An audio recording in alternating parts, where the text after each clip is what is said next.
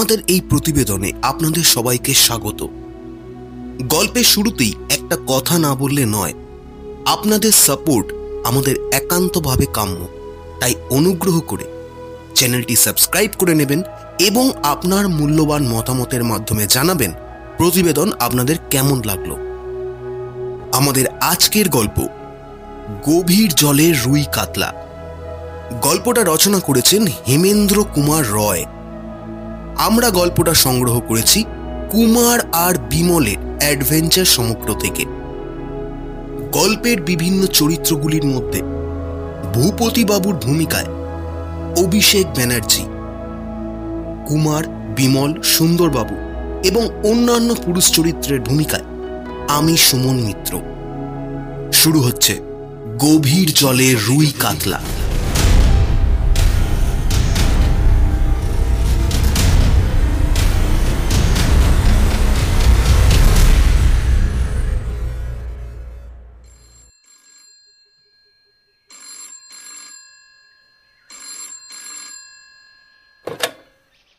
টেলিফোনের রিসিভারটা ধরে বিমল বললে, হ্যালো, কে? ও, সুন্দরবাবু নমস্কার মশাই। হুম, কি বলছেন? আমাদের দরকার। হুম হুম, হত্যাকাণ্ড, আসামি নিরুদ্দেশ। তা মশাই, আমরা তো আর গোয়েন্দা নই। আপনার ডিটেকটিভ বন্ধু জয়ন্তবাবুর কাছে যান না। ও আচ্ছা উনি নেই। ঠিক আছে, তাহলে চলে আসুন। গোটা দুয়েক এক পোচ পেলে নিশ্চয়ই খুশিই হবেন। হ্যাঁ কি বলছেন? চারটে পোচ পেলেও আপত্তি নেই। তথাস্তু। রিসিভারটা রেখে দিয়ে বিমল ফিরে বললে "এ, বাঘা রামহরিকে ডেকে আনতো। বাঘা তখন ওপর দিকে মুখ তুলে লেজ নাড়তে নাড়তে ভাবছিল দেওয়ালের গা থেকে ওই টিকটিকিটাকে কি উপায়ে টেনে নিচে নামানো যায়? বিমলের ফরমাস শুনে সে তখনই ঘর থেকে বেরিয়ে গেল। মানুষের ছোট ছোট কোনো কোনো কথা কুকুর হলেও বাঘা কিন্তু বুঝতে পারে। যারা কুকুর পোষেন তারাই এ কথা ভালো জানেন। একটু পরেই বাইরে থেকে রামহরির গলা পাওয়া গেল। ও হো হো ছাড় ছাড় ছাড় ছাড় ছাড়। ওরে হত ছাড়া কাপড় ছিঁড়ে যাবে। এমন ছিনে যোগ ধরিবাস কুকুর জীবনে দেখিনি। তারপরেই দেখা গেল রামহরির কোচার খুঁট কামড়ে। বাঘা তাকে টানতে টানতে ঘরের ভিতর এনে হাজির করল। রামহরি বললে খোকা বাবু তুমি বুঝি বাঘাকে আমার পিছনে লেলিয়ে দিয়েছ? বিমল হেসে বললে আরে লেলিয়ে দেব কেন? তোমাকে ডেকে আনতে বলেছি। শোনো রামহরি মিনিট দশেকের মধ্যেই ইন্সপেক্টর সুন্দরবাবু এখানে এসে পড়বে। তিনি তোমার হাতের তৈরি চা আর এক পোচের কিন্তু পরম ভক্ত। পথে বুঝতেই পারছ? রামহরি ঘাড় নেড়ে বললে, সব বুঝেছি। কুমার ঘরের এক কোণে বসে একটি মাসিক পত্রিকার পাতা উল্টাচ্ছিল। মুখ তুলে বললে, আর বুঝেছ রামহরি, আমাদেরও পেটে যে খিদে নেই এমন কথা জোর করে বলতে পারি না। রামহরি বললে, সব বুঝেছি। তোমরা দুটিতে যে বাঘার মতোই পেটুক, আমি তা খুব জানি। খাবারের নাম শুনলেই তোমাদের খিদে পায়। কুমার বললে, খাবারের নাম তো দূরের কথা, রামহরি। তোমার নাম শুনলেই আমাদের খিদের ঘুম ভেঙে যায়, বুঝেছ?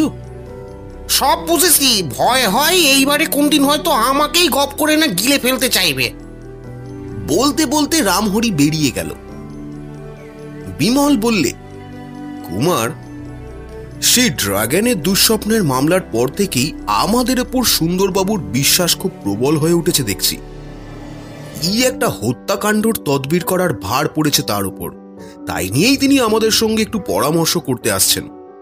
কুমার বললে, হত্যাকাণ্ড নিশ্চয়ই রহস্যময়। নইলে পরামর্শের দরকার হতো না। অল্পক্ষণ পরেই মোটরে ভেপুর আওয়াজ শুনে বিমল পথের ধারের জানলার কাছে গিয়ে দেখলে গাড়ির ভিতর থেকে আত্মপ্রকাশ করছে সুন্দরবাপুর তেলা টাক এবং ধামার মতো মস্ত ভুঁড়ি। বিমল হাঁকলে, আরে রামহরি, অতিথি দ্বার উদ্দেশ্যে তুমি প্রস্তুত হও। টেবিলের ওপর তখন চা এবং খাবারের ধ্বংসাবশেষ পড়েছিল। বিমল সোফার ওপরে ভালো করে বসে বললে, সুন্দরবাবু, এইবারে আপনার হত্যাকাণ্ডের বিবরণ শুরু করুন। সুন্দরবাবু বললেন হুম। তাহলে শুনুন যিনি খুন হয়েছেন তার নাম মোহনলাল বিশ্বাস। লোকটি খুব ধনী আর তার বয়স ষাটের কম নয়। তিনি নিজের বাড়িতে একলাই বাস করতেন কারণ তার স্ত্রী পুত্র কেউ আর বেঁচে নেই। আত্মীয়ের মধ্যে আছেন কেবল এক ভাগ্নে। তিনি বর্তমানে তার বিষয়ের উত্তরাধিকারী তার নাম ভূপতি বাবু কিন্তু তিনি মোহনবাবুর বাড়িতে থাকেন না। তার প্রথম কারণ, ভূপতিবাবু বেড়াতে আর শিকার করতে খুব ভালোবাসেন। তাই তিনি বছরের বেশিরভাগ সময় ভারতের বাইরে নানা দেশে ঘুরে বেড়ান। দ্বিতীয় কারণ হচ্ছে, কলকাতায় ভূপতিবাবুরও নিজের বাড়ি আছে। মোহনবাবুর বাড়ির পিছনেই একটি ষাট পঁয়ষট্টি গজ লম্বা বাগান। তারপরেই একটি ছোট রাস্তার ওপর ভূপতিবাবুর বাড়ি। মাসখানেক আগে মোহনবাবু নিউমোনিয়া রোগে আক্রান্ত হন। তার অবস্থা এমন খারাপ হয়ে পড়ে যে ভূপতিবাবুও খবর পেয়ে বিদেশ থেকে চলে আসেন। তিনি তখন রেঙ্গুনে ছিলেন। উনি ফেরার পর কিন্তু মোহনবাবুর অবস্থা আবার ভালোর দিকে ফিরতে থাকে। ডাক্তারদের মতে ভূপতিবাবুর আশ্চর্য সেবা শুশ্রূষার গুণেই মোহনবাবুর অবস্থার এরকম উন্নতি হয়। কিন্তু তবু জম তাকে ছাড়লে না। তার কাল পুড়িয়েছিল। পরশুদিন বিকেলবেলা, বুঝলেন তো? মোহনবাবু দোতলার ঘরে বিছানার ওপর আত শোয়া অবস্থায় খবরের কাগজ পড়ছিলেন। ঘরের ভিতরে আর কেউ ছিল না। পাশের ঘরে ছিল নার্স। মোহনবাবুর ঘরে ঢুকবার দরজা আছে একটি মাত্র সেই দরজার সামনেই বারান্দার ওপরে মাদুর বিছিয়ে বিশ্রাম করছিল বাড়ির পুরনো চাকর চন্দর। তাকে এড়িয়ে বা ডিঙিয়ে কোনো লোকের পক্ষে ঘরের ভিতর ঢোকবার উপায় ছিল না। সে ছেলেবেলা থেকেই এই বাড়িতে কাজ করছে। চন্দর এত বিশ্বাসী লোক যে সকল রকম সন্দেহের অতীত। ভূপতিবাবু তখন আহার ও বিশ্রাম করবার জন্য নিজের বাড়িতে গিয়েছিলেন। বাড়ির সদর দরজায় ছিল দারোয়ান। সে বলে বাইরে থেকে কোনো লোক বাড়ির ভিতর ঢোকেনি। চন্দর বলে, সে সম্পূর্ণ সজাগ ছিল। বারান্দা দিয়ে কোনো লোক তাকে পেরিয়ে ঘরের ভিতরেও ঢোকেনি। বেলা যখন দেড়টা, ঘরের ভিতর থেকে মোহনবাবু হঠাৎ উচ্চ স্বরে আর্তনাদ করে ওঠেন। সেই চিৎকার শুনে পাশের ঘর থেকে নার্স ছুটে এলো। চান্দরও ধর্মর করে উঠে দাঁড়াল। তারপর তারা দুজনেই একসঙ্গে দরজা ঠেলে মোহনবাবুর ঘরের ভিতর ঢুকে পড়ে। মোহনবাবুর মুখ দিয়ে তখন ফেনা উঠছে আর গলা দিয়ে বেরুচ্ছে গো গো আওয়াজ। দেখতে দেখতে তার জ্ঞান লুপ্ত হয়ে গেল। নার্স ও চন্দর দুজনেই নিশ্চিন্তভাবে বলেছেন, ঘরের ভিতরে মোহনবাবু ছাড়া দ্বিতীয় কোনো ব্যক্তি ছিল না। খবর পেয়ে ভূপতিবাবুও বাড়ি থেকে ছুটে এলেন। তখনই ডাক্তারও এসে পড়লেন। কিন্তু তার সামনেই অল্পক্ষণ পরে মোহনবাবুর মৃত্যু হলো। ডাক্তারের মতে মৃত্যুর কারণ হচ্ছে কোনো রকম তীব্র বিষ। অকারণে বিশেষ সৃষ্টি হয় না। মোহনবাবুর কাঁধের ওপর বিদ্ধ হয়েছিল অদ্ভুত একটি অস্ত্র। এমন অস্ত্র আমি জীবনে দেখিনি মশাই। এটা যে বিষাক্ত, তাতে আমার কোনো সন্দেহ নেই। এই দেখুন না। বলে সুন্দরবাবু একটি কাগজের মোড়কের ভিতর থেকে খুব সন্তর্পণে একটি কাঠির মতো জিনিস বের করলেন। বিমল সাগ্রহে সেটিকে নিয়ে পরীক্ষা করতে লাগল। লম্বায় সেটি এক বিঘত, চওড়ায় নুরুনের চেয়ে মোটা নয়। তার মুখটা তীক্ষ্ণ আর একদিকে ইঞ্চিখানেক লম্বা একটি সোলার চোঙা বা নল বসানো। বিমল বললে "উম, সুন্দরবাবু এই কাঠিটি কোন কাঠ দিয়ে তৈরি? বুঝতে পেরেছেন? না তো। সেগুন কাঠ দিয়ে। কাঠ ফাট নিয়ে এখন আমার মাথা ঘামাবার সময় নেই। আমাদের এখন জানা দরকার এই বিষাক্ত কাঠের সূচ দিয়ে মোহনবাবুকে আঘাত করল কে? অস্ত্রটা তো আর আকাশ থেকে খসে পড়েনি। কুমার বললে "আ, আচ্ছা কারুর উপর আপনার সন্দেহ হয়? কপাল দোষে সন্দেহ করার কোনো লোকই পাচ্ছি না। ঘরের আশেপাশে হাজির ছিল কেবল দুজন লোক, নার্স আর চন্দর। কিন্তু মোহনবাবুকে খুন করবে তারা কোন উদ্দেশ্যে? মোহনবাবুর ঘরের ভিতর থেকে টাকা বা কোনো দামি জিনিস কিছুই চুরি যায়নি।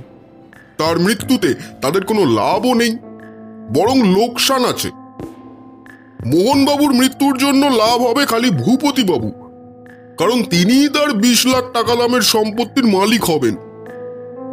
কিন্তু তার উপরেও সন্দেহ করার উপায় তো নেই। কারণ প্রথমত, ঘটনার সময় তিনি যে নিজের বাড়িতেই ছিলেন, এর প্রমাণ আমি পেয়েছি। দ্বিতীয়ত, দারোয়ান আর চন্দারের চোখ এড়িয়ে এ বাড়িতে মোহনবাবুর ঘরে ঢোকা তার পক্ষে অসম্ভব। আর তৃতীয়ত, তিনি যদি মোহনবাবুর মৃত্যুই চাইবেন তবে সেবা শুশ্রূষা করে তাকে নিউমোনিয়ার কবল থেকে উদ্ধার করতেন না। আর চতুর্থত, মোহনবাবুর মৃত্যুতে তিনি এমন কাতর হয়ে পড়েছেন যে তার বলা যায় না। ও, ভালো কথা। এটা আপনাদের এখনও বলা হয়নি। ভূপতিবাবু অঙ্গীকার করেছেন, মোহনবাবুর হত্যাকারীকে যে ধরে দিতে পারবে, তাকে তিনি বিশ হাজার টাকা পুরস্কার দেবেন। বিমল বললে, বলেন কি? বিশ হাজার টাকা? হ্যাঁ সেই জন্যই তো মামলাটা নিয়ে এত বেশি মাথা ঘামাচ্ছি।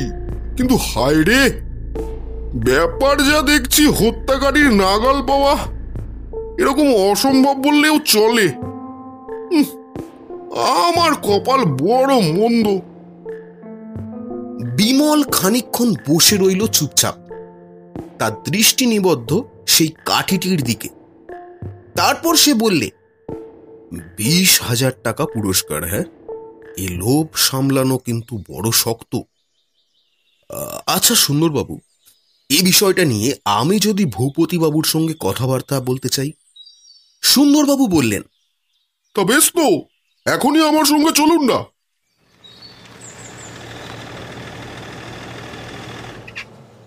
ভূপতিবাবুর বাড়িখানা বড় নয় কিন্তু দিব্যি সাজানো গুছানো।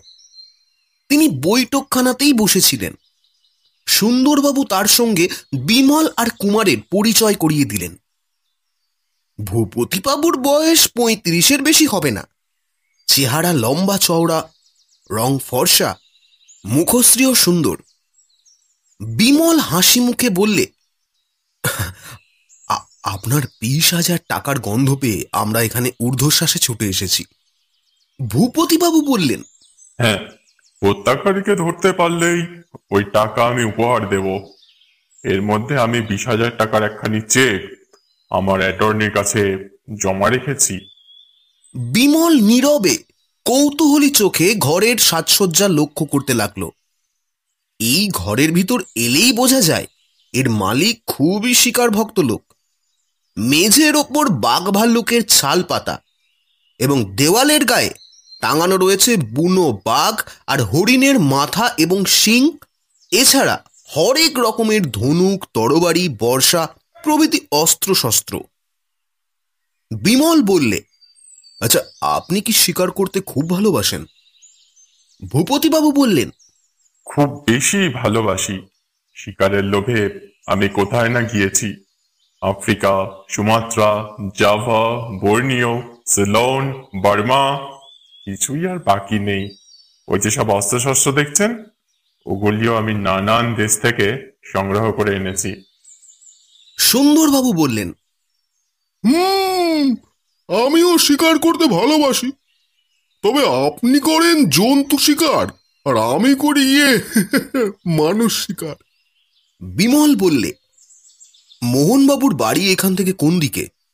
সুন্দরবাবু বলে উঠলেন ওই তো উত্তর দিকে। জানলা দিয়ে বাইরে তাকিয়ে দেখুন না, ওই যে ওই যে, বাগানের ওপারে ওই লাল বাড়িখানা।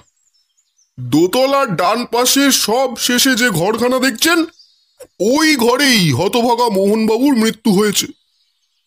মাঝখানের জানলা দিয়ে চেয়ে দেখুন না, যে খাটে তিনি শুতেন, তার খানিকটা অংশ এখান থেকে বেশ দেখতে পাবেন। ভূপতিবাবু দুঃখিত স্বরে বললেন ও ঘরের দিকে তাকালেও আমার বুকটা হু হু করে ওঠে। বিমল সহানুভূতির স্বরে বললে হুম এটা তো খুবই স্বাভাবিক ব্যাপার ভূপতিবাবু। আপনি কি এই বাগান পেরিয়েই ওই বাড়িতে যেতেন? না ওর ভেতর দিয়ে যাবার কোনো উপায় নেই। একে তোর চারিদিকে উঁচু পাঁচিল তার উপরে ওটা হচ্ছে পরের বাগান। বাগানের ওপার থেকে ও বাড়িতে ঢোকার কোনো দরজাও নেই। সুন্দরবাবু বিমলের দিকে ফিরে বললে এখানে এসে বিশ হাজার টাকার পাকা খবরটা পেলেন তো? এখন চলুন। আমার হাতে অনেক কাজ রয়েছে মশাই। বিমল বললে হ্যাঁ যাচ্ছি। ভূপতিবাবুর এই ঘরখানি আমার ভারী ভালো লেগেছে।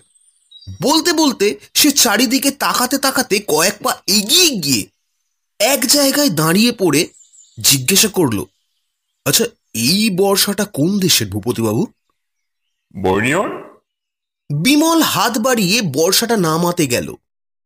কিন্তু ভূপতিবাবু শশব্যস্ত হয়ে বলে উঠল আরে করেন কি করেন কি? ওর ফলায় যে বিষ আছে। কিন্তু বিমল ততক্ষণে বর্ষাটা নামিয়ে নিয়েছে। সে শান্তভাবে বললে ভয় নেই আমি খুব সাবধানেই এটা নাড়াচাড়া করব কিন্তু এর ফলায় কি বিষ আছে? ইপো গাছের বিষ তো। ভূপতিবাবু কিছুক্ষণ অবাক হয়ে বিমলের মুখের পানে তাকিয়ে থেকে ধীরে ধীরে বললেন আপনি কি করে জানলেন?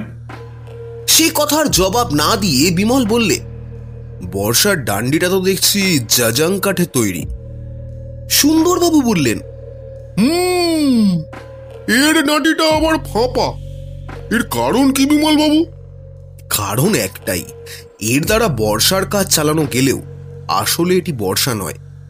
বর্ণীয়তে একে কি বলে ডাকা হয় আপনি নিশ্চয়ই জানেন ভূপতিবাবু?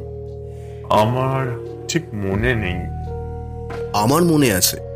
এর নাম হচ্ছে সুম্পিটান।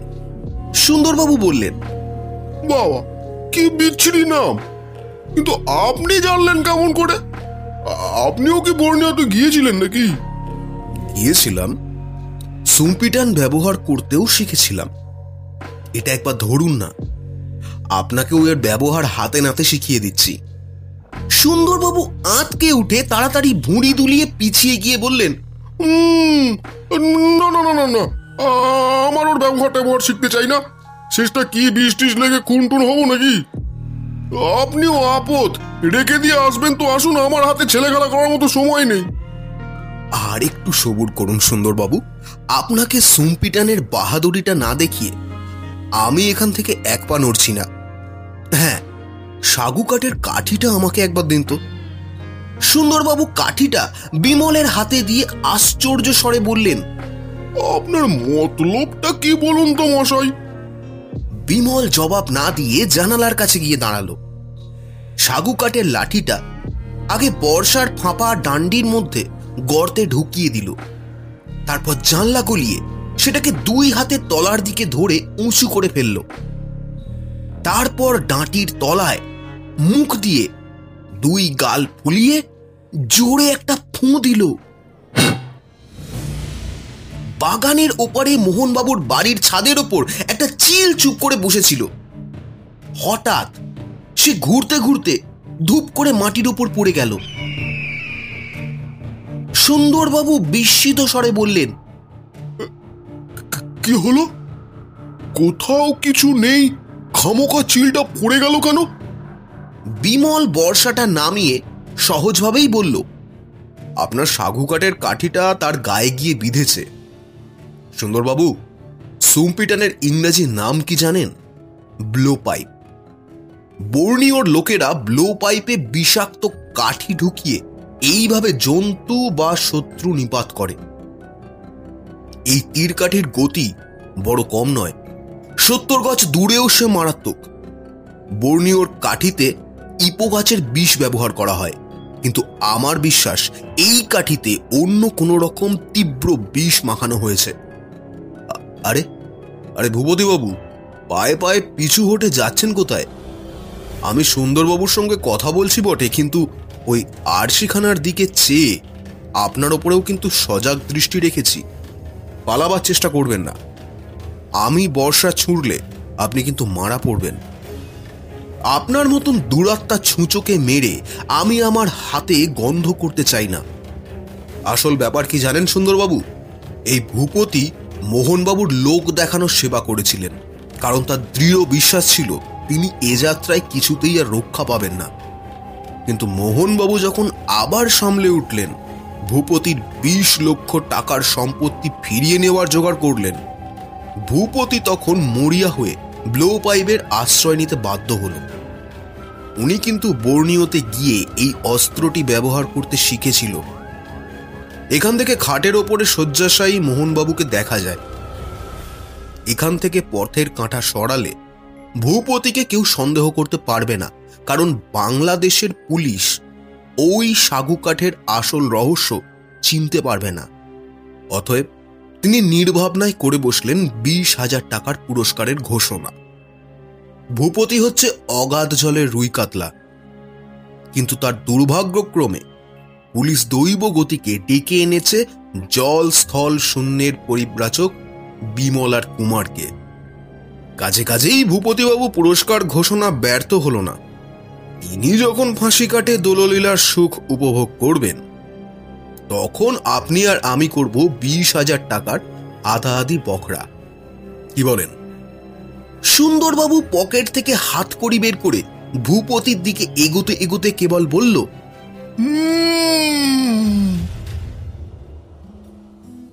সুন্দরবাবুর এই বিখ্যাত হুম হচ্ছে আশ্চর্য শব্দ।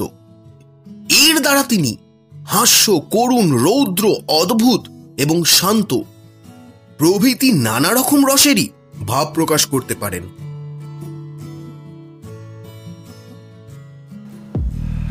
শেষ হলো আমাদের আজকের গল্প। আমাদের গল্প ভালো লেগে থাকলে অবশ্যই কমেন্ট সেকশনে গিয়ে আপনার অমূল্য মতামত জানাতে একদম ভুলবেন না। আজকের মতো এখানেই বিদায়। আগামী সপ্তাহে আবার আসব নতুন কোনো গল্প নিয়ে। সঙ্গে থাকুন এস এম ইনফোটেনমেন্টের